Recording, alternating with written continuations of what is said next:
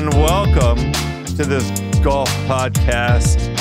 Unlike any other, this is your old pals at Fairway Rolling.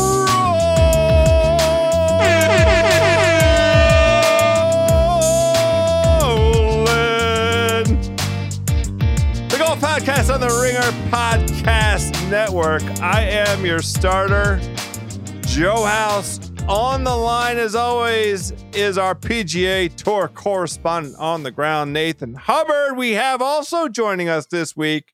We had to check in with our old pal Jason Sobel at Golf Bet and the Action Network because there is some action going down. There was a very interesting angle to the broadcast, the telecast of the CJ Cup at Shadow Creek. Nate Dogg and I are going to talk through what's happening this upcoming week is Sherwood because Nate got to play there. Nate was also in Las Vegas. So we've got some real boots on the ground experience. Jason Sobel's going to help us with some picks when we talk about the Zozo at Sherwood. Tiger is back. That's exciting. Let's just walk over. The first tee is wide open. Let's throw a peg in the ground and get this thing going. My Eagle enthusiasts, it's Fairway Rolling, presented by FanDuel. Major season is here, and you can get in on all the long drives, big putts, and major moments with FanDuel. Check out live PGA Tour bets like longest drive, round leaders, matchups, birdie or better, and more. Plus, track every shot in the app and watch select par three holes while you place your bets. Download the app today and bet with FanDuel, the official betting operator of the PGA Tour. Ringer is committed to responsible gaming. Please visit rg-help.com to learn more about the resources and helplines available and listen to the end of the episode for additional details. You must be 21 years old or older and present in select states. If you have a gambling problem, call 1 800 Gambler or visit rg help.com.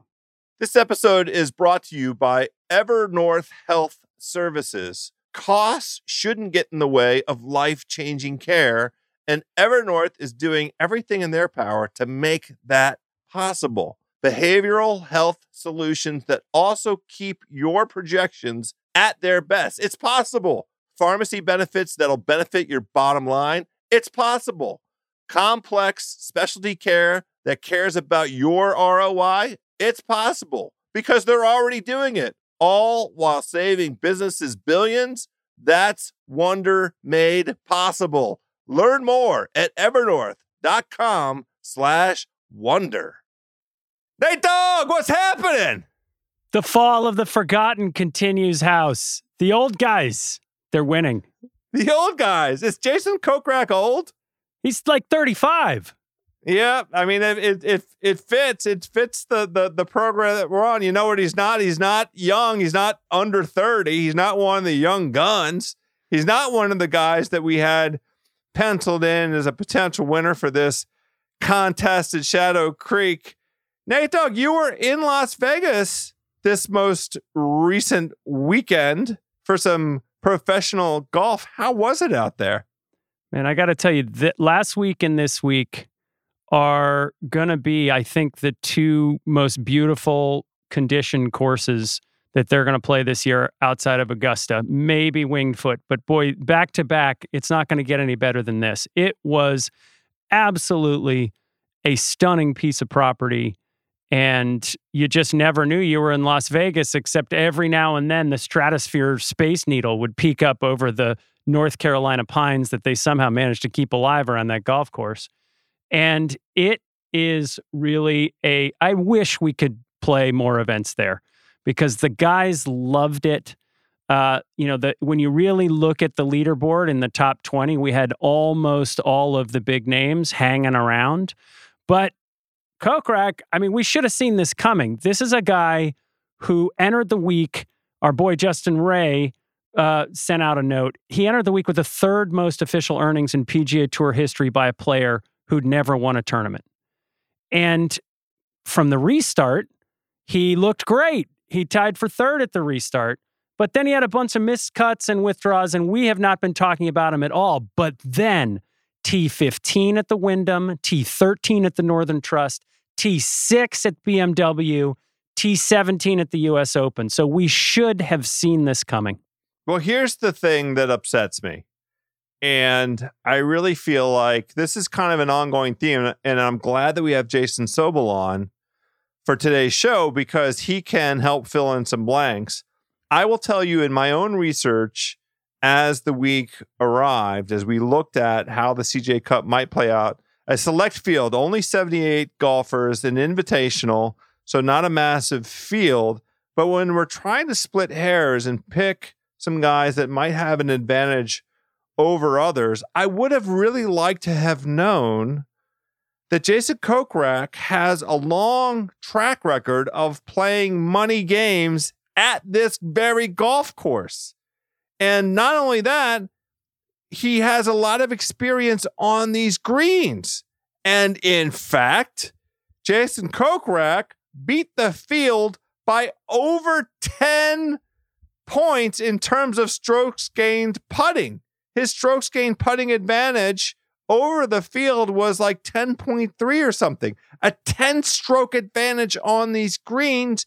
And it took me reading the reviews after the fact to understand, to comprehend, to learn that he has been playing this venue in in a variety of different money games because of his affiliation with MGM for a number of years. That's important information, Nate Dog. Well, it was interesting.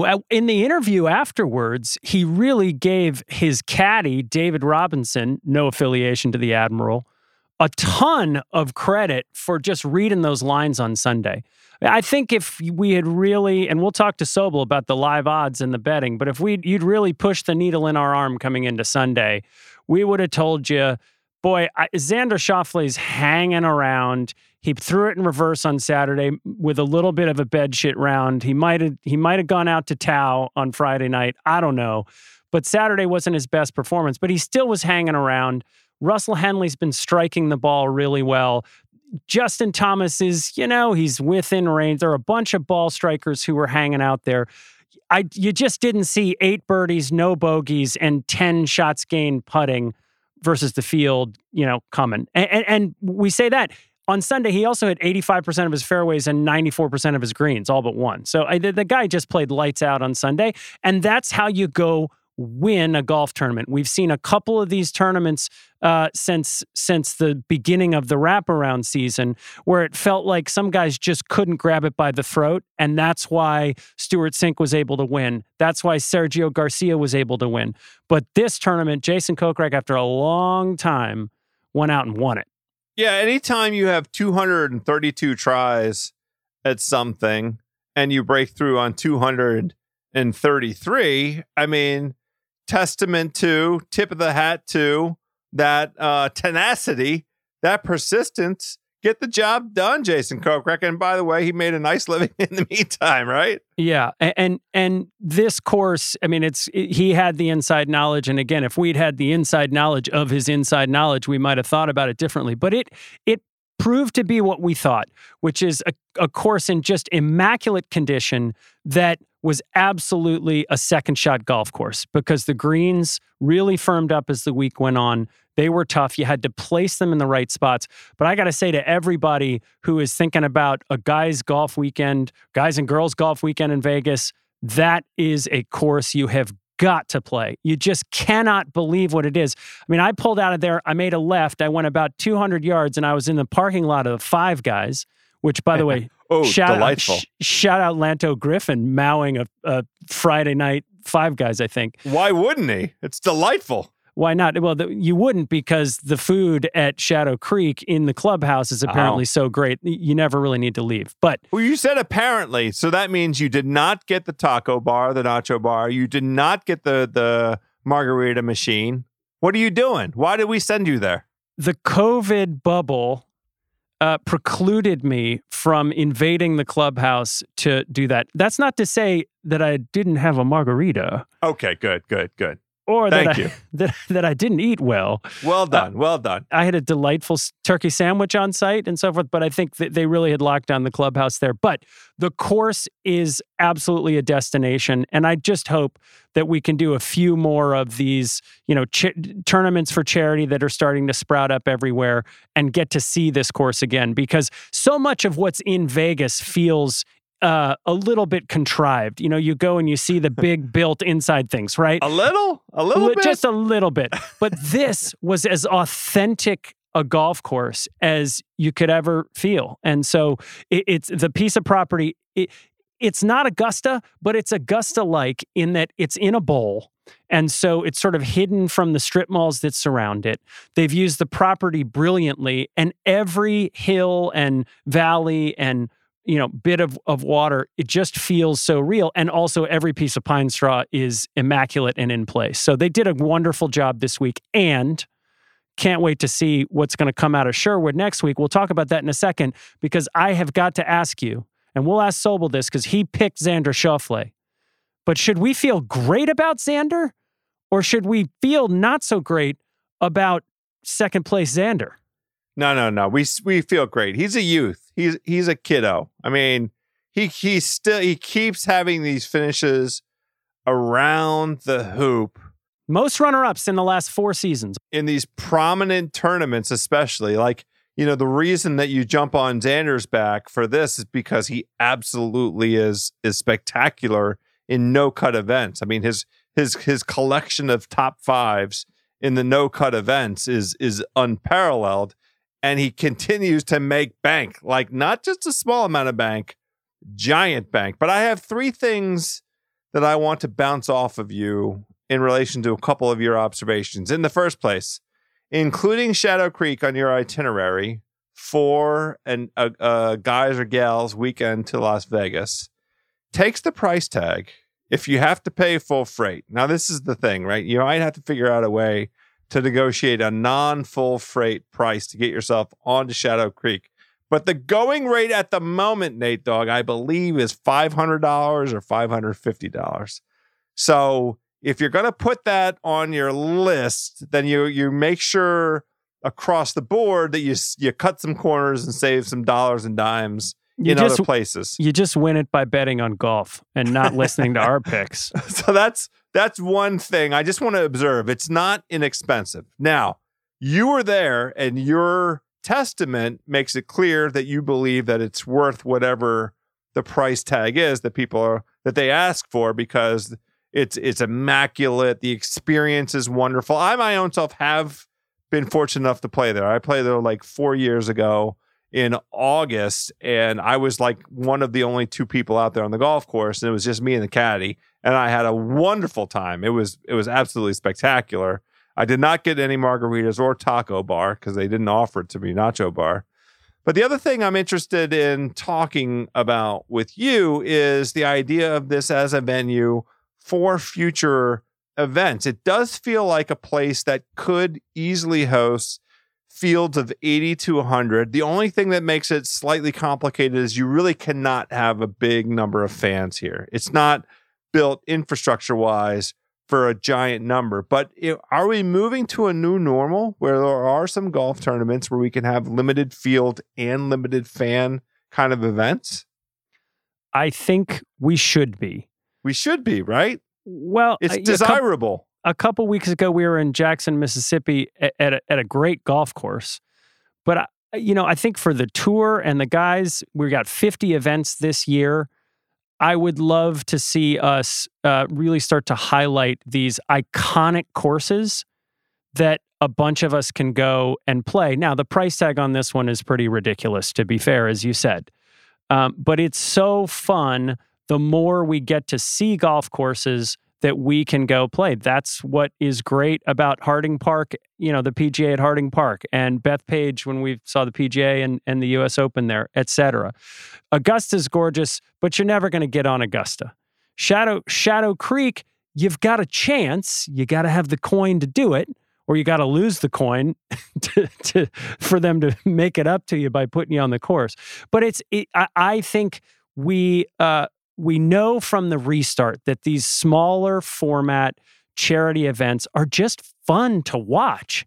And if Phil Mickelson and Charles Barkley are going to play a match that we're all going to watch, you know, you got to believe that they could feature Shadow Creek in some compelling smaller player format, whether it's a 78 guy field or a, or a you know eight guy field.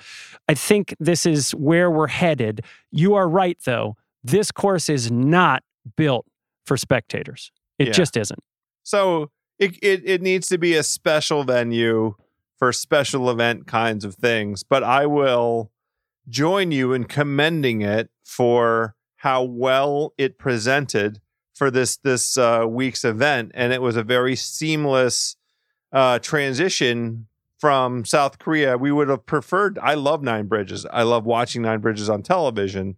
But you know, uh, Shadow Creek is a place that we don't often get to see the best players in the world compete at, and that was cool. The one last thing that I wanted to just uh, recognize is Jason Kokrak, uh, in particular, with his his known skill is hitting the living daylights out of the golf ball. He's always one of the longest off the tee. The thing that distinguished him this week was his putting, but he was also absolutely fearless Yeah. off the tee.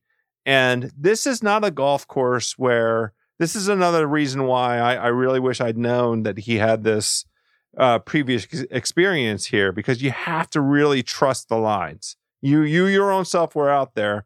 Uh, let, let me put it in the form of a question rather than offering it as a confirmatory kind of like a, you know, as a statement.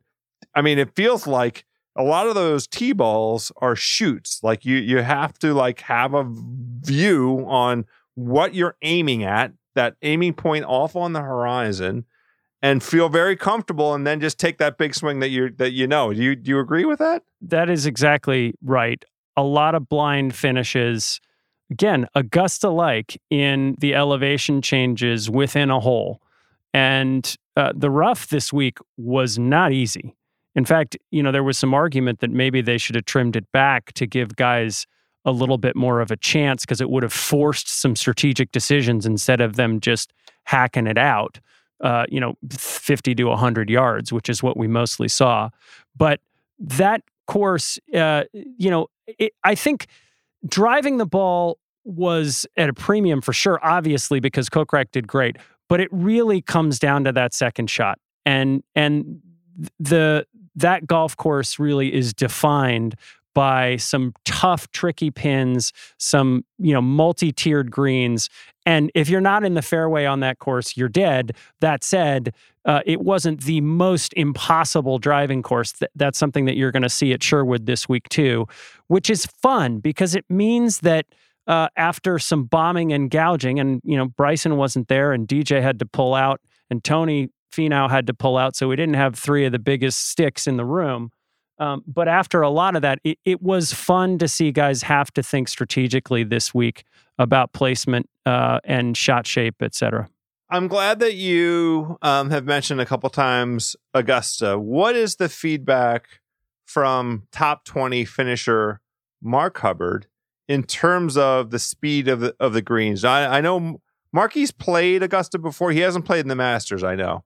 But has he played uh, Augusta National? So the feedback on the speed is that it, it does like this, this week those greens were immaculate because of what you said you were out there by yourself the, the course just doesn't get that much play Right. and, and that's another fun part of playing it versus you know you go out and you get on pebble or you go play harding park you know those greens are going to be have the crap beaten out of them because they weren't closed for two weeks before the tournament the, these greens were just lightning quick and i do think it is an important part of the game right now. It's one of those last defenses that we have. I mean, coming in on 18, I saw guys on Thursday hitting shots in over, you know, 25, 30 feet past the hole to the top of a ridge and bringing it back to four inches. The pin placement on Sunday made it impossible to do that. You know, we didn't see a lot of eagles, right? We saw a lot of guys blasting it through the back of the green. So greens like that that are hard, firm, fast are one of those last defenses when we've got guys who are hitting it just so damn far. And that drive that Kokrak hit on 18, Yes. in I mean, that just slammed the door. That's right. 164 yards he had in on his second shot on that par five, which for him, I don't know whether whether that was nine iron, uh, pitching wedge, or eight iron. Um, but he certainly had no problem whatsoever hitting a very high lofted shot in there and making his birdie and being, you know, going on his way. We cannot move on without recognizing the what the hell happened to Matthew Wolff line of the week. which is that he came out hmm. on Thursday and definitely had hit the margarita machine yes. and shot an 80. And then he came out on Friday and dropped a 73. And then he came out on Saturday with a 69. And you thought, hey, all right, maybe we're going to see a 64, 65. No, no, no. He dropped a 77 that could have been an 85. I don't know what happened to Matthew Wolff, but I got to come back to what we've been talking about over these last three weeks. And that is do not trust the young guys in Vegas. Well, I have a sneaking suspicion he used this as a recharge the engines. You know, let me let me recalibrate my life here. I've been playing competitive golf. There's a lot of stress, a lot of anxiety. I'm in a place where we can blow off some steam. There's no danger of me missing a cut. I just finished tied for second in a playoff. Let's just blow off a little steam and have a little fun. I wish I'd known. I don't begrudge him it, but I just wish I'd known that that was going to be his mindset coming in because I would not have put him in the DFS lineups that I had him in. Four nights of Carbone. I think he talked Xander into coming Friday night based on the Saturday rounds. But it was it was a little strange to see a guy who's been who's been kicking ass uh, kick his own ass through through most of the course. But I, I, I do think you're right that he's been playing at such a high level. You would not begrudge him uh, a week or two to to hit the reset button and gear up for for Augusta because he has been incredibly competitive in these majors. But we couldn't let the the Vegas bed shit round of the week go without recognizing. It, it was the Vegas bed shit tournament of the week. I mean, he basically is like, I'm out. I'm at Tao. I'm at Carbone. I'm going to be at the Caesars tables. Actually, he should not go to the Caesars tables because those mother effers are only paying 65, six to five on on blackjack. Go to the go get off the strip and go into town so you can get the, the, the regular blackjack odds. Um, speaking of, by the way, guys that finished inside the top 40, but that fit this narrative you just mentioned, which is we're revving up a little bit for Augusta. There are two names. Do you know what the two names are that I want to mention to you? Let me hear it. Brooks Koepka. Yeah. And Jordan Spieth. Yeah. Both guys with interesting things happening in their golf games at this golf tournament in Las Vegas. Brooks Koepka, 74, 68, 68, 73. Now, he did not finish the week the way that he wanted to with that 73, but back to back 68s on the on the scorecard. And at that point, you know, 74, 68, 68, he still had a chance at maybe sliding in a little backdoor top 10, definitely top 15. The 73 kept him out of that yeah. mix because guys are out there scoring low. I mean, you know, the, the winner of this golf tournament shot eight under 64 on Sunday. Xander Schauffele shot six under uh, 66 on Sunday. And T- Tyrrell Hatton, by the way, we got that one wrong. Boy, did we. 65, seven under. Now, we, we were just in our defense. We'll go do a very quick uh, side tangent on Tyrrell Hatton. We had uh, a great concern about the nine hour time difference between. We were right. Yeah. Uh, well, that's true. We were right. The Englishman played horribly. It played it caught up to him on Saturday. He shot 73 after shooting 65, 68, and then he came back with a 65. Yeah, but so, it took out Fleetwood, it took out Rose, it took you right. So there were a lot of guys who made that trip. But boy, massive hat tip to this guy for hanging in there. And I, it, you gotta you gotta take a look at his odds for Augusta at this point because he's just playing too well. We're on him. That's a thousand percent right. Everybody listening to this podcast right now, it's the week of October the 19th, 20th, 21st. look at Tyrrell Hatton's Masters odds. That guy, there is a track record of uh, strong track record of of outstanding performance by European players. Good track record of Brits at this venue. Justin Rose, Danny Willett. I mean, so let's let's little maybe sprinkle a little on the on the TY hat. But we started off by just wanting I just want to give a little recognition. Yep. I want to get your your feeling for where we might be with Brooks Koepka and, J- and Jordan Spieth. Jordan Spieth, who by the way was five under on Sunday, three under on Saturday, eight under par on the weekend after shooting back to back 74s.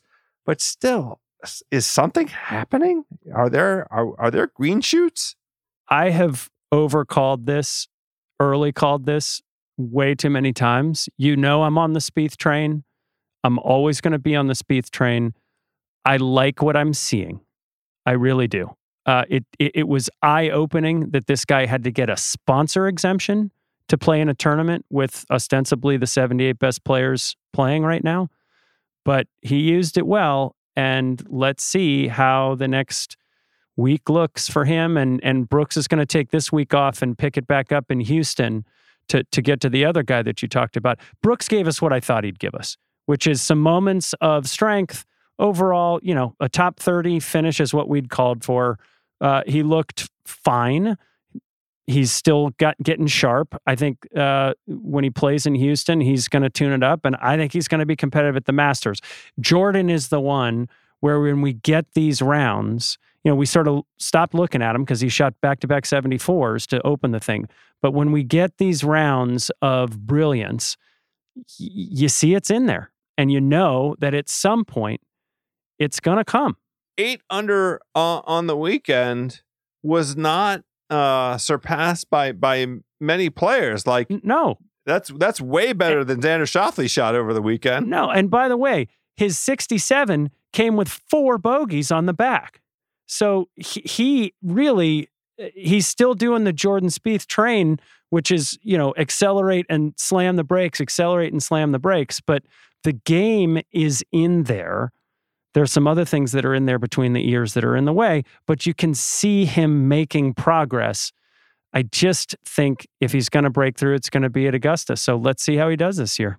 We're kind of now officially in the sprint to Augusta. I mean, this this really is is the the moment I think as we commence this event at Sherwood. We have oh the welcome return of none other than His Eminence Tiger Tiger Woods, y'all. Tiger Woods is in the field this week. Nate Dog. Now I know you have some thoughts on Sherwood. We have our pal Jason Sobel coming on shortly, and Sobel's going to have some picks for us, and I want to hear what Sobel thinks about Tiger, but you were the lucky uh, recipient of a terrific guest opportunity by the outstanding hospitality of our friends at, at Sherwood Country Club. You, as a as a LA resident, got to go over there and play a little. Let's hear about what we might expect at Sherwood. Well, eh, you know, I got to play with Rob Oosterhuis, who's the CEO, general manager Sherwood, and, a couple of great members, and, and they have just done an incredible job getting this course into shape. You said it's the run up to the Masters, and we're going to have greens this week that are probably starting at 13 on the Stimpmeter and by Ooh, Sunday they're going to be at 14. Like yeah, yeah, so so we're going to have some beautiful tiered, undulating greens that are, uh, you, you know, it's bent f- fairways and greens rye, rye in the rough. But the, these are going to be uh, really fun to watch the guys play. It was absolutely beautiful. As much as Shadow Creek was gorgeous, this course is really going to equal it this week. You know, it, it's a membership that's sort of like a who's who of Hollywood and sports and entertainment and some great business minds there. But it's got a lot less of the pretentiousness that gets attributed to uh, Riviera and LACC, where the U.S. Open is going to be held in a couple years. Um, it, it's just this amazing piece of property. It's called Sherwood because they filmed everything there back in the day. Robin Hood, the opening helicopter scene in MASH, like the Dukes of Hazzard, all the old school TV shows and movies were filmed there. Nicklaus took it over in the 80s and turned it into this incredible beautiful course. And th- there are just these gorgeous canyon views. There's a ton of water in play. There's creeks running through the property. Lots of those familiar sycamore trees that we see at Riviera and that you're used to that defend the greens in a lot of ways. But the topography of the canyon that it's in creates some really cool agronomic situations. Like the there's some coals that don't get the circulation that they need. So the rest of the course is on bent. They've got a couple of tees that are on Bermuda just to try to keep them alive. So they've got all these challenges there in addition to, you know, the seven weeks that they had to get this tournament ready. But um, you know, it it, it is a, an, an enormously fun golf course. I played it like absolute crap and I can tell you all of the places that you don't want to be. But what I'll say about the course is uh, we're going to see a lot of really interesting strategic choices. We are getting robbed this week by not having DJ, who has the course record, by the way, which he w- which he shot uh, in a fivesome with Wayne Gretzky and Janet Gretzky, uh, and and their kids, I guess. Uh, so, but we're it's disappointing that Bryson and DJ aren't going to play it because they would have made our jaws drop here. There's a couple drivable par fours, uh, and and you know the course is only going to be about 7,100, 7,200 yards this week. Uh, and so those guys would have had the opportunity to pick some lines over trees through canyons that that we just that, that we just won't get to see. But hey, there's, you know, we still have 21 of the top 25 players in the world, I think, this week. So it's going to be amazing to see how they attack this course, which just like Sherwood is going to be a second shot golf course where of the best ball strikers of the week, the guy who has the hot putter is going to win. You said just like Sherwood. I think you meant just oh, like uh, yeah, just Shadow like Shadow Creek. Creek. Excuse me. But yeah. so, do you know the answer to this? So it, it is kind of listed for the for the members as like just over seven thousand yards from the tips with five par fives and yes. five par threes. Are they going to play it that way, or are they going to take one of those par fives and make it a par four? No, they are going to play it that way. What they do is they switch the nines, but then they keep uh, nine and eighteen the same, and that's largely because They've got this signature par 3 15th hole that will remind you of the 17th par 3 that we saw at Shadow Creek last week. They're very similar in this sort of gorgeous water surrounded holes. But um but yeah, they're going to play this with with the on the back tournament back, there are going to be three par fives and three par threes. Ooh, that I mean that's dead sexy, brother. It, is. And and just to be clear, when DJ shot the course record 61, Janet Gretzky, I think, only played the par fives in two over. So these guys are going to eat them up, I'm guessing. Yes. Uh, and and but that's not all because right out of the gate on the first hole that these guys are playing, there's a 350 ish yard par four that's drivable for many. Um, you know, eh, so there are some gettable par fours out there too. This is not going to be a hole or a course that's about the length. It's going to be uh, it's really going to be about the way these guys think around the course. I think probably you got to believe the under over this week is something like 23, 24 under. Yeah, even better than Shadow Creek. Kokrak shot 20 under at Shadow Creek. With and, an eight and, under on Sunday. But yes, yeah. exactly. Yeah. Now par's just a number, but but we're gonna see some scores here. I just think that it's not necessarily only gonna reward the bombers because you've got a lot of beautifully protected greens that are gonna be fast. When did you play? What what time of day did you play? So I played in the morning and it was 105 degrees by the time we made the turn. Yeah.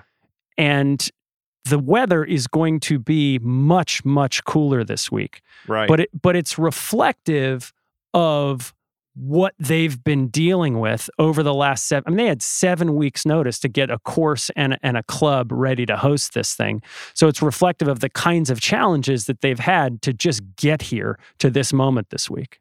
Well, and I asked that question because I'm interested in whether there is going to be any advantage for the guys that go off in the morning versus the guys that go off in the afternoon. Now, this is another smaller field. I think it's only like 78 again. Yeah, yep. again. Uh, so another invitational. And the weather forecast, from what I've seen, suggests sort of quiet breeze kind of uh, conditions in the morning, slightly cooler but then once it starts of warm up around lunchtime, the breeze picks up and it can be 10 to 15 miles an hour. And I'm wondering if that might impact the guys that, that are off um, in the afternoon. Do you have a view on that? I think it could. We're going to have unseasonably cooler temperatures this week after everything was was really baked out. I think that the the tee times maybe are going to be less uh, impactful, sort of early late than um, than they normally would. If, if, this tournament had been played last week, the guys in the morning would have been in pullovers, and the guys in the afternoon would have been dying in, in 105 degrees. There'll be yeah. less variability when those winds come through that canyon, though. And you know we've seen a lot of the fires uh, over the past few years that that indicate what can happen when those winds pick up. When the winds whip through those canyons, they're real, and, and, you can feel them. The good news for those guys is, you know, you're not dealing with a ton of length that's going to impact you there. Okay. Well, uh, w- one of the things as we try to prognosticate a little bit about, you know, who's going to be successful at this venue, we do have a track record at Sherwood because Tiger held his, uh, you know, select Target World uh, Challenge here. That's yeah. it. His own select event at this place for a, over a decade, right? He did. Yeah, and so we have like 12, 13 years worth of, of professional golf uh, indication of of what's going to work at this joint. Yeah, Jack. This is a Nicklaus course, and and Jack came back in in I think 14, 15 and did sort of a refresh. It didn't change a whole lot. Put in some bunkers. Um, you, you know, d- did did Jack things sprucing sprucing it up. I think you know. I went back and looked. I had I was at this course in 2006 when Tiger held the event, and I went back and I found the little sort of whatever pass that I had for it. But that was 2006. A lot has changed since then.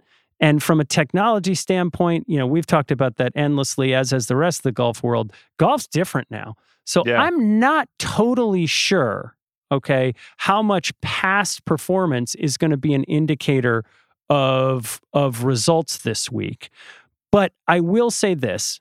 I feel good about Tiger Woods this week, Joe House. Oh, all right. Well, let's go ahead and do this week in Tiger Woods. Tiger! Tiger! Tiger Woods! Nate Dogg feels good about Tiger's chances. Let's hear it. Let me hear the, you know, you got my attention, my full attention, my brother. Anytime you tell me that we've got a second shot course with fast Augusta like greens that isn't too long, and I know the irony and, and, and how strange that sounds when we're talking about Tiger. But where Tiger's going to be able to just swing and not have to pound the ball to keep up with guys, protect his back, rely on the quality of his ball striking, and give him a chance at a course that he's familiar with, that he loves clearly, to, to work his way around those greens. I think we're going to have a better performance from Tiger on this course coming back from this break than we would have expected almost anywhere else. Well, we know for sure that he's going to be comfortable with the lines, that we know that the yardage is not going to be an impediment, that the rough isn't going to be an, an, an impediment, that he's going to be able to get himself around. It'll feel comfortable. It'll feel somewhat second nature. It's a California golf course. We know of his track record on a California golf course. The greens are a combo of bent grass and POA because uh, they had the overseed with POA for the time of year that they're they're doing this this thing, which I think is not that um, different from the way they've been when they hold you know when he's hosted his own tournament. This the greens are big, so there's a lot of things that suggest that Tiger will feel comfortable, will be able to get around the limited field aspect of it. Certainly helps as well. I won't ask you yet. We'll wait for Sobel to come on before I ask you for where you think Tiger might finish, because I want to hear Sobel's take on it um, as well. But I I happen to subscribe to your view on this. It also fits this particular trajectory, which is today is as we've mentioned October the twentieth. The show's up uh, the twentieth or the twenty first. And we are in the home stretch for Augusta National. And one thing we know about Tiger Woods is this he's got that tournament, the Masters, circled on his mm-hmm. calendar. He had to recalibrate. We think it might have been a good thing for him that he didn't have to compete in April because there was some kind of mysterious physical thing that he was struggling with clearly based on his performances and his and, and his withdrawals from tournaments at the end of February into March. Um, but I think if we see something exciting out of him this week, it could just build on itself. I mean, that's kind of the mind frame that I have at this moment. I think you're right. Tiger is the defending champion here, and he is defending champion at the Masters. When you say here, though, it's the tournament that he competed in Japan. It's not physically, not physically Sherwood. That's right. Let's not forget that he won the tournament a year ago. Different course. I came in this week absolutely with the conspiracy theory that Tiger was heavily influential in which course this went to. Oh. Now, in talking to to to Rob Oosterhuis, he is the guy who initiated uh, contact with the tour when it was clear over the summer that this thing was not going to happen in Asia. There was just no way to get the guys over there. He emailed the tour and said, "Hey, is there anything we can do to be helpful?" That said, uh, you gotta believe that they were thinking about, "Hey, Tiger's defending champ. Is this a tournament we can get him back at?" Somebody must have made a call uh, to help to help nudge this thing and make sure he would be happy to come back. So I think the point of it is this: this is a course that he is he has chosen to host events at, so we know he loves it. Uh, he, there is something about Tiger being defending champ at, at any tournament, as we know. He has a history of you know when he used to just dominate the Buick, when he crushes uh, Jack's course, Augusta, so on and so forth. Um, so so th- he has some favorite tracks. This is one of them. This the is one of weather's- them. The weather's going to be okay. Uh, you know, the course is going to be in absolutely pristine shape. Uh, you know, there were a lot of ways that this course could have been screwed up over the last seven weeks between the fires and the and the heat, and, and the team there has done just unbelievable work. Uh, but I think Tiger's going to feel good, and that's not to say we're betting him to win this week, House, but I, his odds, uh, you gotta you gotta think about a good finish from Tiger this week. This is the last time we're going to see him before he plays Augusta.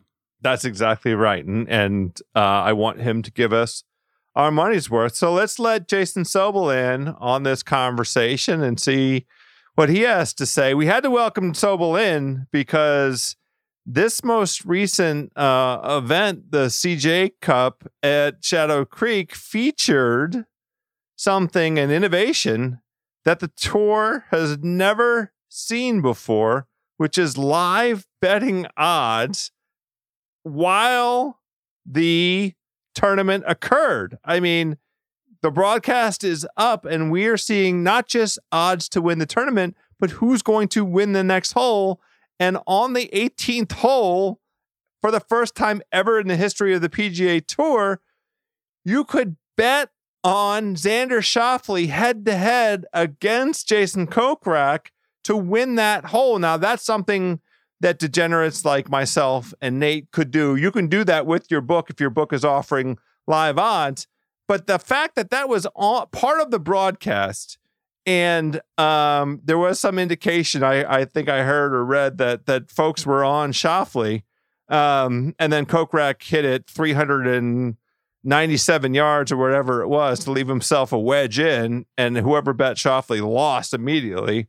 But uh, that's a real innovation. It's very interesting, and I'm very excited to see sort of where that takes us. So let's see what Jason Sobel has to say. This episode is brought to you by Evernorth Health Services. Costs shouldn't get in the way of life changing care, and Evernorth is doing everything in their power to make that possible. Behavioral health solutions that also keep your projections at their best. It's possible. Pharmacy benefits that'll benefit your bottom line. It's possible. Complex specialty care that cares about your ROI. It's possible because they're already doing it, all while saving businesses billions. That's wonder made possible. Learn more at evernorth.com slash wonder. This episode is brought to you by eBay Motors. Passion, drive, and patience, the formula for winning championships is also what keeps your ride or die alive. eBay Motors has everything you need to maintain your vehicle and level it up to peak performance. Superchargers, roof racks, exhaust kits, LED headlights, and more. Whether you're into speed, power, or style, eBay Motors has you covered. With over 122 million parts for your number one ride or die, you will always find exactly what you're looking for. And with eBay Guaranteed Fit, your part is guaranteed to fit your ride every time or your money back. Because with eBay Motors, you're burning rubber, not cash.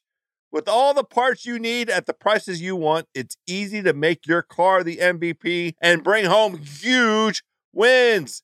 Keep your ride or die alive at ebaymotors.com. Eligible items only, exclusions apply. This episode is brought to you by Cars.com. When you add your car to your garage on Cars.com, you'll unlock access to real time insights into how much your car is worth. Plus, view its historical and projected value to decide when to sell. So when the time is right, you can secure an instant offer from a local dealership or sell it yourself on cars.com. Start tracking your car's value with your garage on cars.com. On the line right now, speaking of Jason Sobel, is that guy right from Golf Bet, right from the Action Network. Sobel, welcome to this iteration of Fairway Roll. And we had to have you on this week, my friend, because we had this wonderful moment in the telecast of professional golf that featured all these live odds, including Xander Schauffele head to head against Jason Kokrak on the 18th hole. Oh my God, I'm so excited. What's up, boys? Uh, first of all, uh, that was glorious to see odds on the screen the entire week. I thought that was really cool. Uh, I almost feel like uh, because guys like you uh, and other friends of mine in the industry have, have called me up saying, wow, isn't that great? Like almost like crediting me, like, hey, you you cover golf and you cover the golf gambling aspect and great job. Look what you and like I I had nothing to do with this, guys. I I this is not me. I, I was not in on this, but I fully support and endorse uh, everything uh, related to golf and gambling. So I will tell you something that you know. Not, we may have actually had this conversation on the pod a year ago, if not us. then I had this conversation with some other people and I'm I'm talking 12 to 18 months ago. You know, when will we have live odds on a PGA Tour telecast? Not necessarily the streaming broadcast where they can experiment a little bit, not on digital, but on the actual telecast. I said, yes, it will absolutely happen. And I set the over under, I believe at the time, at probably 2023. Golf does not move that quick. The PGA Tour does not move that quick. I figured it would take other sports getting into that frame of mind first. I figured we would need to have the NFL, Major League Baseball, and the NBA having odds live on the screen before the PGA Tour would do it. Frankly, I, am shocked. I'm ecstatic. I, I, think it's awesome. And I think this is only the tip of the iceberg. I mean, we can only just sort of open our minds from here and see what's going to happen uh, moving forward from this. This is Jason Sobel making a case for the good parts of COVID, I guess, because that is really what, what happened here. Be, because golf restarted and it was all alone, right? And it was just out there, and and we clearly were able to bring in a new audience of people who were just looking for something to do. And when you when you couple that with the fact that you're going to have a lot of municipalities now that are going to need that tax revenue after everything we've been through, you know uh, the best the best bet you've made is is taking this gig uh, and becoming the guy who covers golf and gambling because you saw this coming. But let's talk about where this can go because what I realized on Sunday was there's Russell Henley who's hit his drive. He's three back. We, you know, he tees off and we've got about, I don't know, four or five minutes until he's going to hit the next shot. Well, if he sinks his second shot, he's going to get into a playoff, right? So it still matters. And of course, he wasn't, and the odds were super slow or super uh, long on that. But it, you realize that with the time between shots that happens in golf, not unlike baseball, except there's even more time between the action, that it really opens it up to some real time odds, real time betting as those tense moments come down the stretch. You could see a world in which you're going to be able to bet real time on every putt. Tell us where you see this thing going because you've been on it from the beginning. Okay, so first of all, Nate, yes, it's a, the perfect activity, the perfect sport for it. Not only is there time in between shots to actually put those bets in, explain what the bets are, but I think it almost feeds into the analysis. I mean, basically, the guys who are covering the event, the guys who are doing the uh, the TV broadcast, are basically speaking in terms of analysis and forecasting anyway. Hey, do you think this guy's going to make birdie here? Well, he needs to. What are the odds? Well, you know, you no longer have to say, well, uh, I give him a 10% chance of making this. Well, if you did, then it would be 10 to 1 up on your screen right now. It, it, it very infrequently would be 10 to 1 for a guy to, you know, get up and down from a tough lie or something like that. Uh, that said, moving forward, here's my idea. See what you guys think of this. And this is the only sort of progression that I, I can see. And, and I'm sure there's more to it, but I think that we're going to get to a point in the not too distant future. And I don't think we're five years away. We might not be a year away, but we might not be five years away either. Where, okay, you see those odds on the screen. Let's say uh, House, the example you used, uh, Kokrak and Schauffele going to the 18th tee. And it says, what was it? Schauffele probably minus 110 to win the 18th hole, Kokrak plus 130 or whatever it might have been. Okay, you see that on the screen. Now, instead of opening up your phone or your laptop and going to your book and, and placing that bet that you see right there. You've got a remote control in your hands. You've got a smart TV in front of you. You press the remote control, press a button on the remote, aim it at the screen. You hit that plus 130 on Kokrak right there. And all of a sudden, you've got an account that is lined up with your TV somehow. And this is the technology of this is way beyond me. It's above my pay grade. But I can see a time and a place in the not too distant future where you basically hit your remote and you have bet 10 bucks, 100 bucks, 1000 bucks, whatever you kind of want to bet. Good God, big money from on Sobel. Jason Kokrak. Uh, yeah, I bet. Hey, he loves in retrospect, I want Kokrak winning the 18th hole on Sunday, a thousand bucks on that. Will you give me that at plus 130?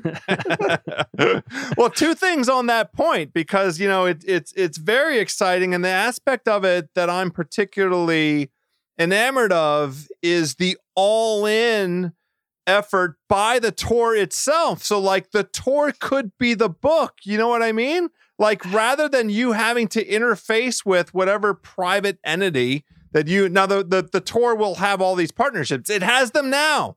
A whole slew of partnerships that creates Tons. the opportunity that that takes out a bunch of these um, you know, sort of logistic obstacles, these logistical obstacles where you could do your remote, you could do your phone, but the tour will be the you, you know the accelerant. They will they will accommodate you trying to get in on this action because they want that interface. They desire you participating as a live participant in outcomes in golf tournaments, right?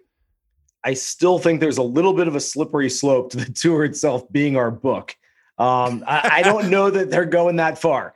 And there's a reason why over the last two months, they have announced four different official betting operators. I mean, like everybody now, uh, it's it's FanDuel, it's DraftKings, it's PointsBet, it's BetMGM are all official betting operators with the PGA Tour, which uh, tells you sort of where they're headed, first of all, and what their line of thinking is. And PGA Tour understands you cannot be five seconds behind. You know, whether it's you know if it's DraftKings, say they can't be five seconds behind on a bet because it's real easy for me in those five seconds to go, okay, I'll take Kokrak to make birdie after he hits it 360 right down the fairway and I see the ball bouncing down there. It needs to be absolutely to the second live. Who owns all that proprietary data and all that information? PGA Tour does. And so they're getting a little kickback from all of those books as well. So the tour is basically in a win-win situation here. And, you know, as much as I'd like to think, hey, this is good to get fans interested, this is a good investment in the game, this is good for engagement.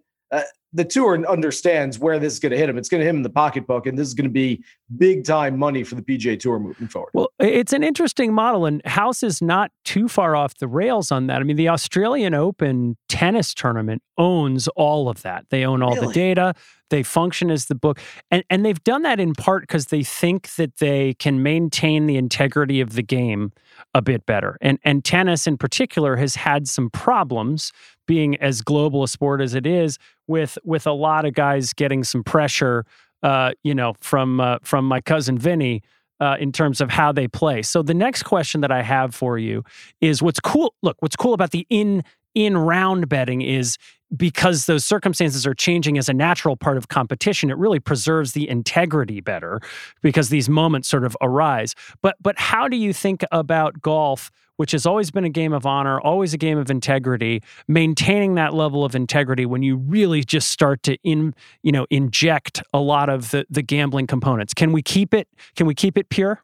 I have brought this question up to PGA Tour VPs who are sort of in charge of overseeing their gambling operations there. And the answer I've gotten is now that it's legalized and regulated, they can get some red flags. You know, if someone puts half a million dollars on a head to head matchup for one guy over another, all of a sudden that red flag is raised and they can see that. If it wasn't legalized, if it wasn't regulated, if this was 10 years ago and that bet is being made sort of on the quote unquote black market, well, all of a sudden the PGA Tour doesn't doesn't know it's happening, doesn't understand it, and, and maybe there is some sort of backroom deal on that kind of thing. Now they believe they can uh, they can see those red flags and they will be alerted to these types of bets. So I don't know that it's going to happen on the PGA Tour. Maybe I'm being naive. I would think though that if this gets to the lesser tours, you know, if you can do live betting on, you know, maybe the Corn Ferry Tour, at least PGA Tour Canada, PGA Tour Latino America, the uh, sort of the minor leagues where guys are, man, I this guy wants me to take a flop. This guy wants me to dive and go shoot 78 today. And if I do it, I can make more than the guy who's going to actually win the tournament today.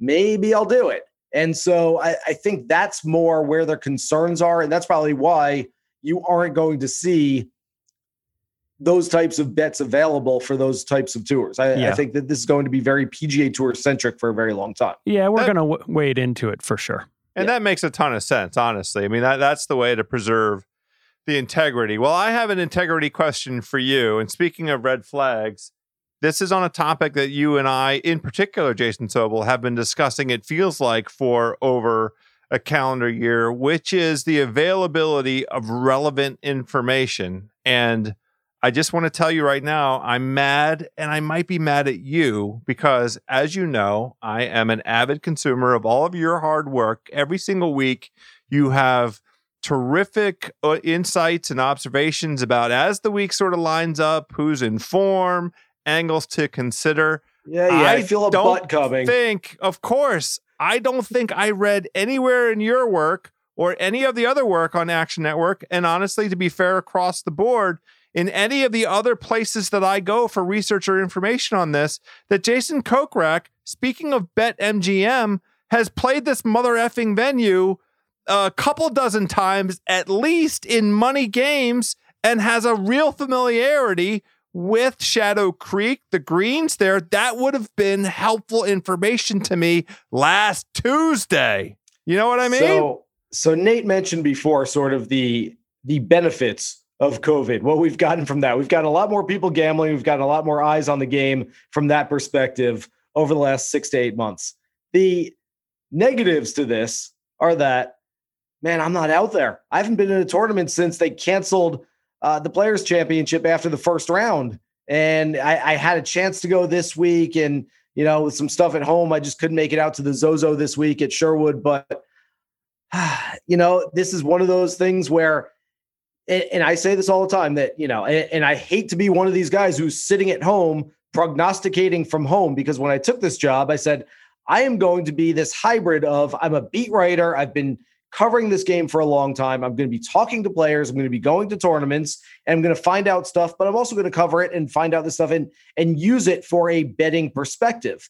And not being out there, this is exactly the kind of stuff house that I'm missing out on. That I'm not walking around the range on a Tuesday afternoon, run into Jason Kokrak, who I know fairly well. And, you know, I've sat there, had dinner with him before, and uh, really good guy. And I like him a lot. Maybe I see Kokrak and I go, hey, how you doing? He's like, oh, man, doing well. I love this place. One of my favorite courses. Oh, yeah, you played here before? Yeah, I played here 20 times. I always win when I come out here. Oh, really? Yeah, man, I play really well here. You know, I've got some roots here too, some family. Oh, all of a sudden, that changes the dynamic of how you're thinking. And I have not been out there to be able to do that. And it's killing me. Well, I, I can tell you, I was out there and you're not missing that much only because I, I, saw Harris English on Thursday and I, I texted House. I think Harris English has the yips because he was just flapping wedges, leaving putts 100 feet short and he finished T10 by the time it was all over. So I'm not sure being out there. But listen, I do want to ask you because you're underselling yourself a little bit. Last week, you were all over Xander and you, you you knew it and and you made uh, you know, a very clear pick of him to win. You also talked about Brendan Steele, and you have a relationship with Brendan. So anytime you talk about Brendan Steele, I always think, okay, he knows, and Brendan's going to play well this week. Brendan played in the toilet, but you were oh. on Xander. So talk to us about those. You know, that's those are two different outcomes, but mm-hmm. but you were you were right on it. Talk to us about how you ended up with with Xander in particular, knowing that he was really going to come through you know, at some point you kind of look at the board and you say, okay, well, there's a little bit of value on this guy. He hasn't won in a while. I was looking for a guy last week that was overdue, quite frankly. And in retrospect, yeah, a guy that's been on tour for 10 years and hasn't won a golf tournament yet. Yeah. Uh, Jason Kokrak was pretty overdue as well. So uh, Xander is a guy that I, I probably pick more than I should, more than he wins. You know, I the the ratio of me picking him to how often he wins is probably a little tilted uh, in my favor as opposed to his favor. And there are a few guys like that. Tony Finau is a guy that I've picked way too much for a guy that's only won one top five Tony uh, alternate field uh, event. Yeah, yeah exactly. Top ten Tony. But, top ten. Yeah, Tony. I mean, there you know there there are certain guys out there that I I really like. I really like Niemann. I really like Abraham Ancer. Um, those are guys that. Uh, on a given week, uh, I usually, if they're in some sort of form, I like them. So I liked Xander last week. Uh, Nate, you you've probably seen this with your brother, where you, I'm sure there's weeks where you talk to your brother, even just text him. And I do this with Brendan Steele as well. He's a good friend of mine. And so you're right. When I say that Brendan Steele's going to have a good week, there's usually some sort of intel.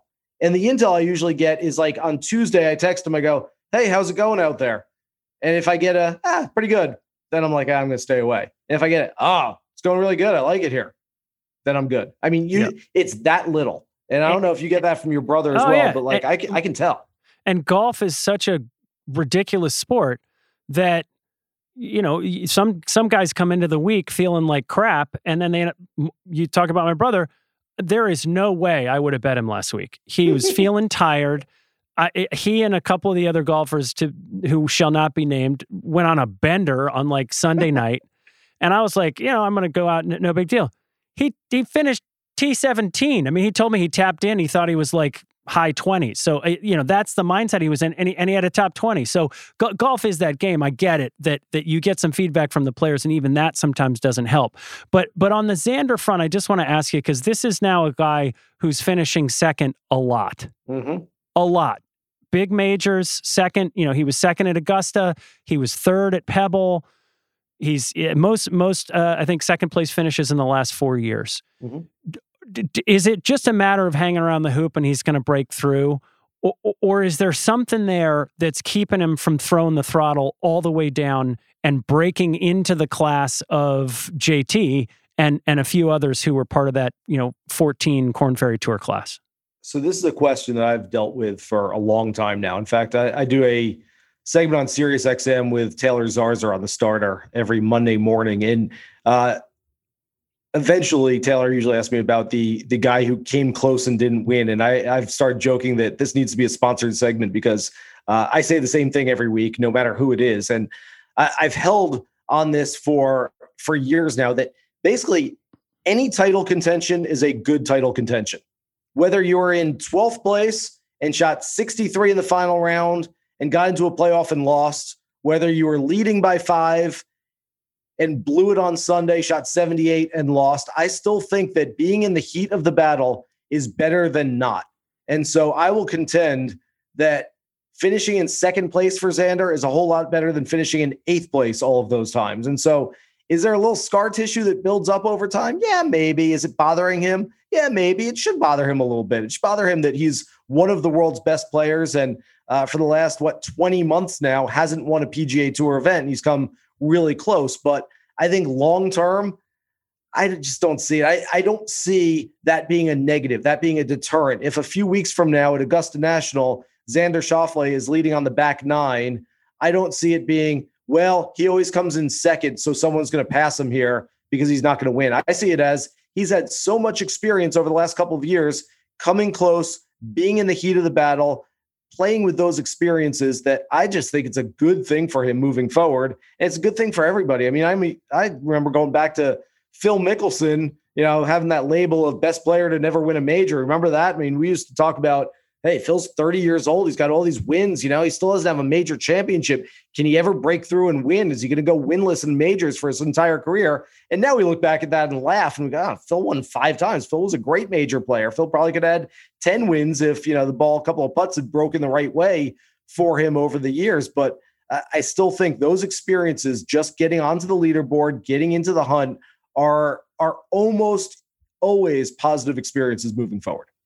Well, and, and for those of us that uh, dabble in the gambling arts, there's a perfect way to cover off that kind of, of angle, which is you go ahead and bet you have a strong feeling about Xander is potentially winning this golf tournament. So you can just bet him to win and a top five, or you can do an each way bet depending on where you, you place your bet and if your your uh, book will will honor an each way bet. And so that's that's the right way to do it because we know uh, as guys that that have been paying attention to this for a little while gambling on somebody to win a golf tournament is is ridiculous. There's it's impossible to pick the winner any given point in time. You try and pick four or five guys that you you have a feeling for, but the way to cover off that that um, angle is to go ahead and do an each way bet, which covers through some number of places, or you bet them to top five as well. That's the sensible way to do it, right? Isn't it so strange, House, how this controls the narrative? And I, I take nothing away from and, and Kokrak's going to be the example here just because he was the latest uh, winner on the PGA Tour. But you could say this any given week that if the tournament was 69 holes, we might have had a different winner. If it was 74 holes, we might have had a different winner. It was 72 holes. And so we're sitting here saying, wow, what a great week for Jason Kokrak. What's wrong with Xander? Why can't he get over that hump? How come he keeps finishing second? And it's just, you know, it doesn't necessarily mean that one player was so much further ahead. I mean, we wouldn't look at it in terms of, well, hey, this guy finished in 27th place. This guy finished in 28th place. How come the guy in 27th had such a better week than the guy in 28th? You'd say, ah, it's, it was about the same. And yet, when it comes to the top guys, when it comes to first and second, we say, boy, huge gap. First means everything. Second, oh, nice paycheck, but you know, sorry, bad luck for you. Yeah. Well, uh, this is a good segue, and I, I, I don't mean to step on you, Nate, but we we did talk a little bit about a guy that's very familiar with first place and also a lot of comfort at the venue for this week at the Zozo, which is none other than Eldrick Tiger Woods. Nate and I shared, we compared some notes, we had some views, but we suspended our judgment because we wanted to hear your input on how you think the Tiger lines up this week. Yeah, this is a tough one for me. So we look back on on Tiger's form. Uh, I don't even know if we can say form because he, he hasn't played. He's played seven times this calendar year. He f- started the season with a share of ninth place at Torrey Pines. In six events since then, nothing better than 37th place. And then you look at Sherwood, and guys, it would not surprise me whatsoever to learn that Tiger had a hand in. Hey, you're the defending champion of the Zozo Championship. They have to move it from Japan hey, they might want to ask Tiger, hey, where do you think we should go? We go, well, Sherwood's pretty cool. That See, that was my well conspiracy theory before Absolutely. I played yeah, it. Come week. on. Yeah, Nate that had that going already. five wins, five runner up finishes at, at Sherwood. He loves that place. And so, yeah, there will be a lot of comfort level. That said, uh, first of all, guys, I, and Nate, I, I believe you're there this week. Uh, yeah. They're going to torch this place. Are they at 7,000 yards and a par 72? I mean, isn't this going to be like uh, 25 under, 26 under winning this golf tournament? I, I, think you're exactly right. I think that the most fun thing to bet this week is going to be the over under on the finishing score because it could easily get there. We're going to be approaching TPC Boston levels if somebody's on a heater. Yeah, with five par fives out there. And I believe all of them gettable. I mean, with the way these guys are hitting the ball these days. So I don't think that sets up well for Tiger anymore. Back in Tiger's prime, Tiger used to say, especially for major championships, yeah, I like it when it's single digits under par, where it's hard, but not so hard that you're just battling to make pars. But bogeys are are really good, and bogeys help uh, lift you up the leaderboard a little bit. But really, when Tiger was in his prime, if you got a birdie fest, if you had a, an 18 to 20 under type of tournament where the winner would have to shoot that, Tiger's going to make more birdies than anybody else, and, and that's going to play into his hands. These days, I think Tiger wants a tournament where five under is going to win, where you can grind out bars. you can hit long irons all over the place. It's going to, you know, it's not going to play into the hands of the bombers, and yet that's not what this is going to be. So I, I don't think it's great for Tiger. That said, with sort of the good vibes come down, I, I got Tiger for you know scraping into a top twenty on Sunday afternoon. You know, a a T18 kind of finish, you know, nothing terrible, nothing great, um, just sort of there, you know, which has been a lot of basically the way I've described Tigers play over the course of this entire summer, which is, well, wasn't terrible, wasn't great. It was just sort of meh, which is, I, guess, a takeaway when we speak about Tiger because we've never really had that takeaway. I mean, Tiger's been, you know, amazingly good for most of his career. He's been really bad at, at different times in his career, whether it was injury, whether it was personal things he was going through. But we've never really seen Tiger just be kind of, eh, pretty good. And that's kind of what we have right now. I, I like that assessment. I, I got, I, House and I were talking earlier. I got to play the course uh, a week ago, and the rough is going to be up. It's going to be over three and a half inches, but the fairways are wide enough that I think Tiger's going to have a chance to hit irons that he's comfortable with into these greens. He, you know, I, I think he's going to be hitting a lot of a, a, lot of irons that that uh, he, you know, he doesn't have to go all deep into an iron to get it to the green. Let's put it that way. And he's probably going to be playing a lot out of the fairway. And these greens are going to be fast. And so, as a tune-up for Augusta, this isn't that bad. But if Tiger's going to finish in a kind of meh range, maybe maybe upper third, we're going to feel good. We haven't seen a whole lot of play on this course before, and I think people are going to love what they see on TV. But how do you think about handicapping the field, and who do you like as you look at a course where we just don't have that much history over the past couple years? Yeah, let's name some names. Come on, Sobel, let's name some names. All right. So other than Tiger, I mean, I I will take Tiger's course history into account a little bit here based on the fact that he's won so many times, come close so many times. Other than that, they haven't played a tournament here since 2013. And, you know, Zach Johnson won that year. And yeah, you had Graham McDowell the year before. I'm I'm not looking at any sort of course history. I mean, even the guys who have been around for a while and played this course, I'm really not looking at how they've played there. So I'm looking more at recent form. I'm looking at guys who can make birdies on par fives. Uh, the name at the top of my list is a guy who and I base this a little bit on Tiger because this is not the World Challenge where they used to play at Sherwood, where which was Tiger's event. Uh, but it's going to kind of feel like it. It's going to feel like the World Challenge is a limited field event. Tiger's the defending champion, even though he's not doing the heavy lifting on hosting duties. It's going to kind of feel like it. It's going to kind of feel like it's his event. Nobody likes impressing Tiger Woods more than Patrick Reed. And Patrick Reed has been playing some really good golf lately. I think his number is a little too uh, too much too high this week. I, I, think that 22 to 25 to 1 is a nice number for Patrick Reed, who's got uh, three finishes of 13th or better in his last three starts, starting to fire on all cylinders. He knows Augusta is right around the corner. I like Patrick Reed a lot this week. A few more names. I never pick this guy. We talked about guys earlier, you know, Xander and Finau and Abraham Ancer, guys I, I pick probably too often. I never like Bubba Watson. Never. I mean, even when he goes to Augusta, where he's won a few times, Riviera, he's won a few times, uh, Hartford, he's won three times. Even those places, I'm like, well, I feel like I'm chasing victories at those places. So I don't want to go after a guy who's won probably more than his allotment already. I love Bubba this week. Led the field in strokes gained tee to green last week.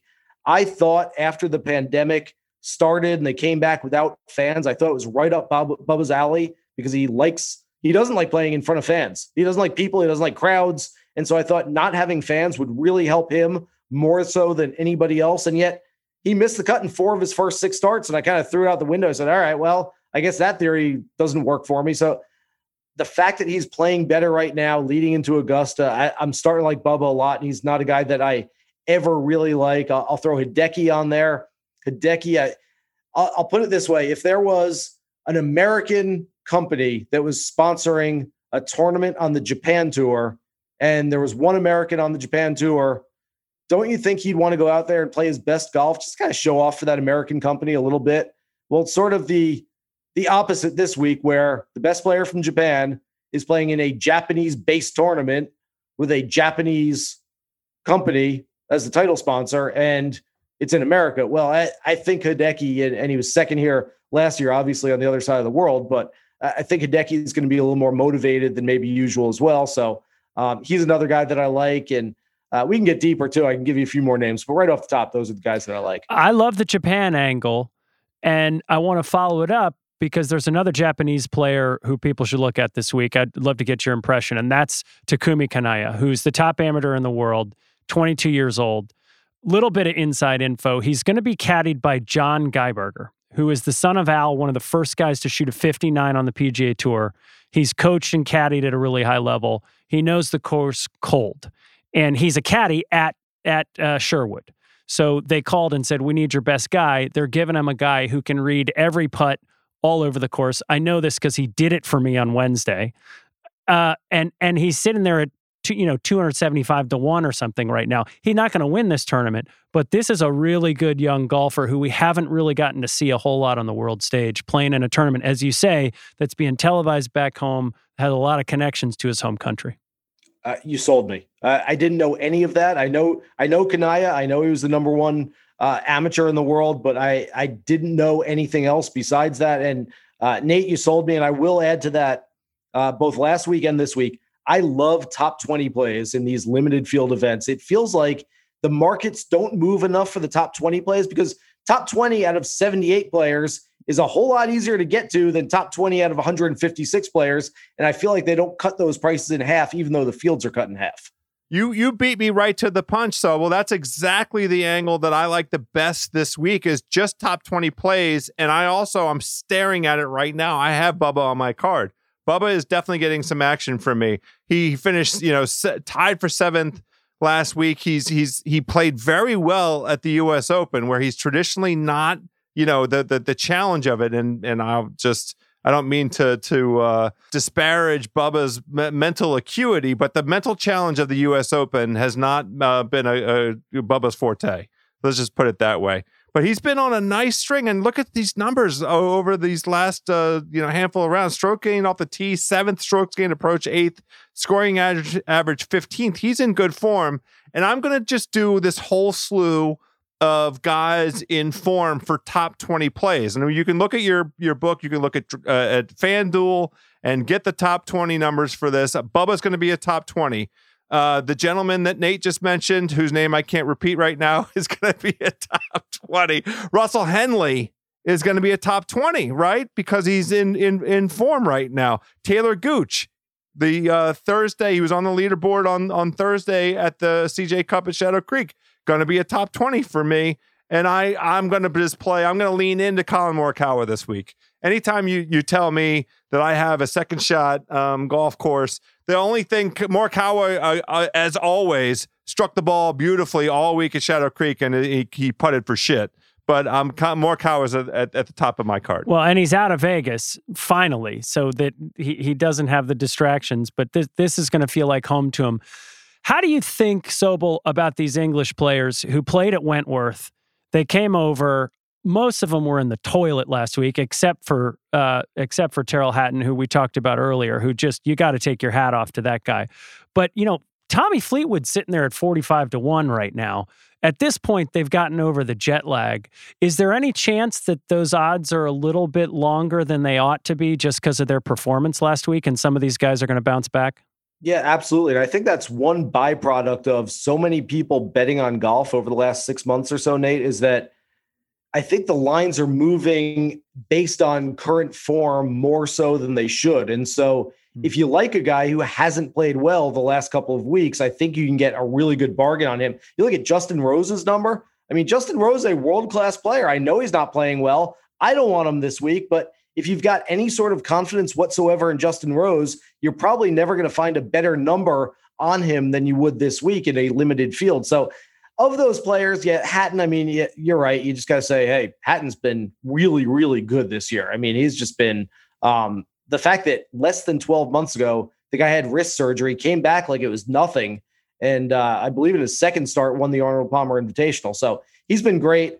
Uh, the two names, uh, Fleetwood's one guy that, uh, especially on a ball strikers golf course, I, I could see. And the one guy I really like out of that contingent that came over from Wentworth is Matthew Fitzpatrick. It's about time that Fitzpatrick yeah. won one of these US based events. I mean, this feels like a really good week. He's played well on the West Coast in the past. I, it sort of uh, takes me off him just a little bit. The fact that we could see a big red number on top of the leaderboard. He's a guy that tends to play better golf when it's closer to par. He likes playing tough golf tournaments, but still, it's not like he can't go out there and make some birdies too. Yeah, so I can confirm to you, Sobel, that Nate and I are going to put a little something um, as soon as we hang up on this uh, Zoom call on Ty Hatton to win the Masters. The odds are going to be in the 30 to 45 range. I don't have the book open right now, but he's not under 30 to 1 right now, I don't believe. So that that's the kind of value that we're looking for. And, you know, so he's a he's a tiny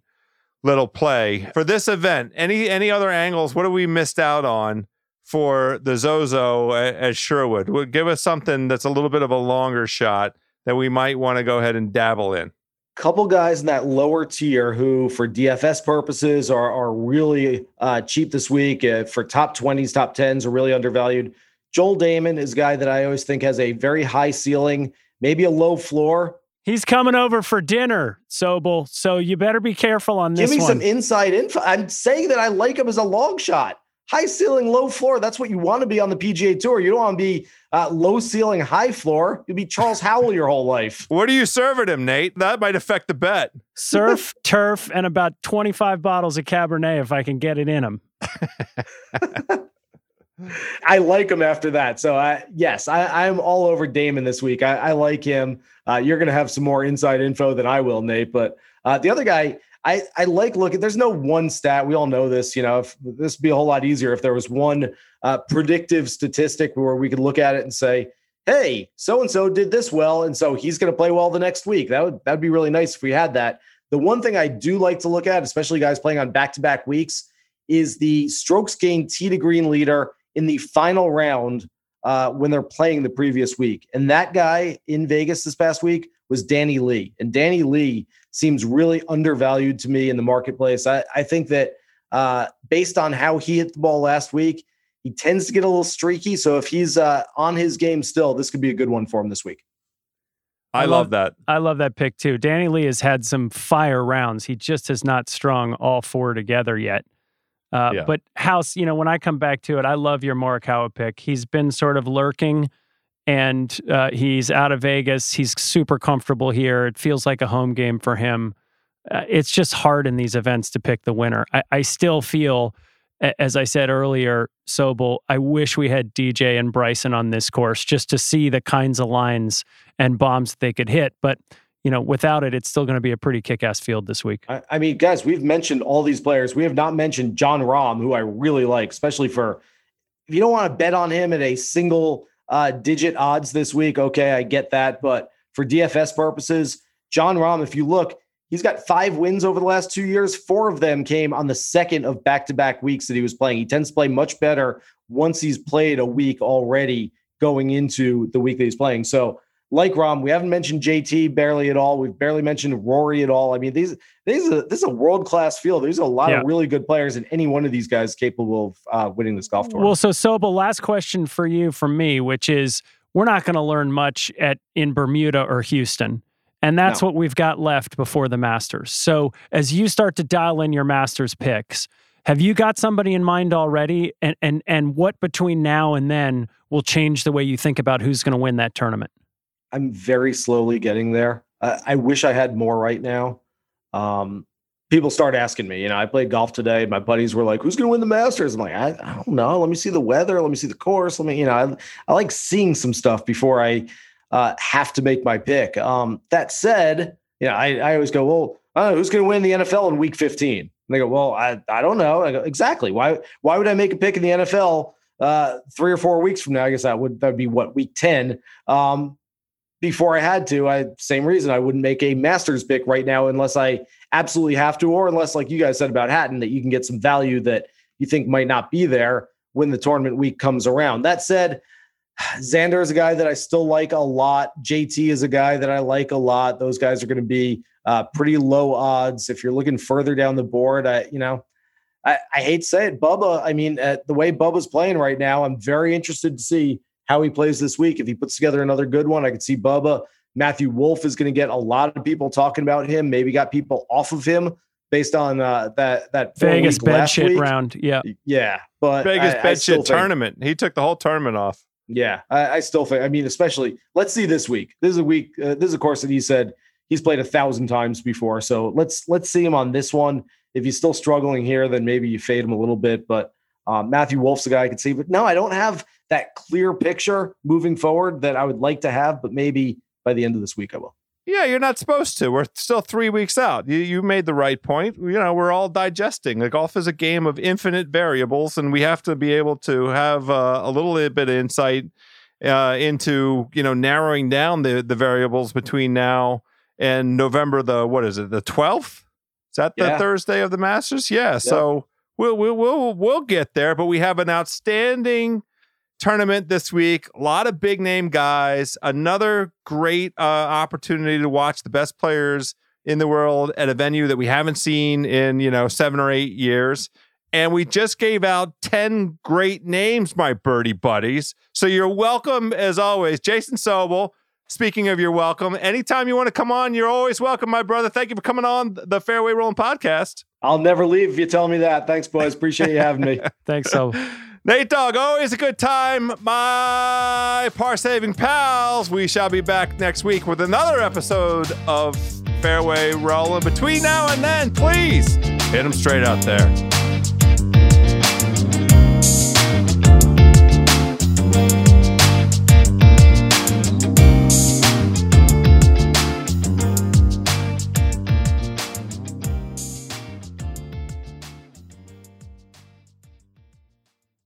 This episode is brought to you by 20th Century Studios' Kingdom of the Planet of the Apes. As a ruthless king builds his empire at the expense of the remaining human race, a young ape will fight for the future of apes and humans alike. Kingdom of the Planet of the Apes. Enter the kingdom in IMAX on May 10th and in theaters everywhere. Get tickets now.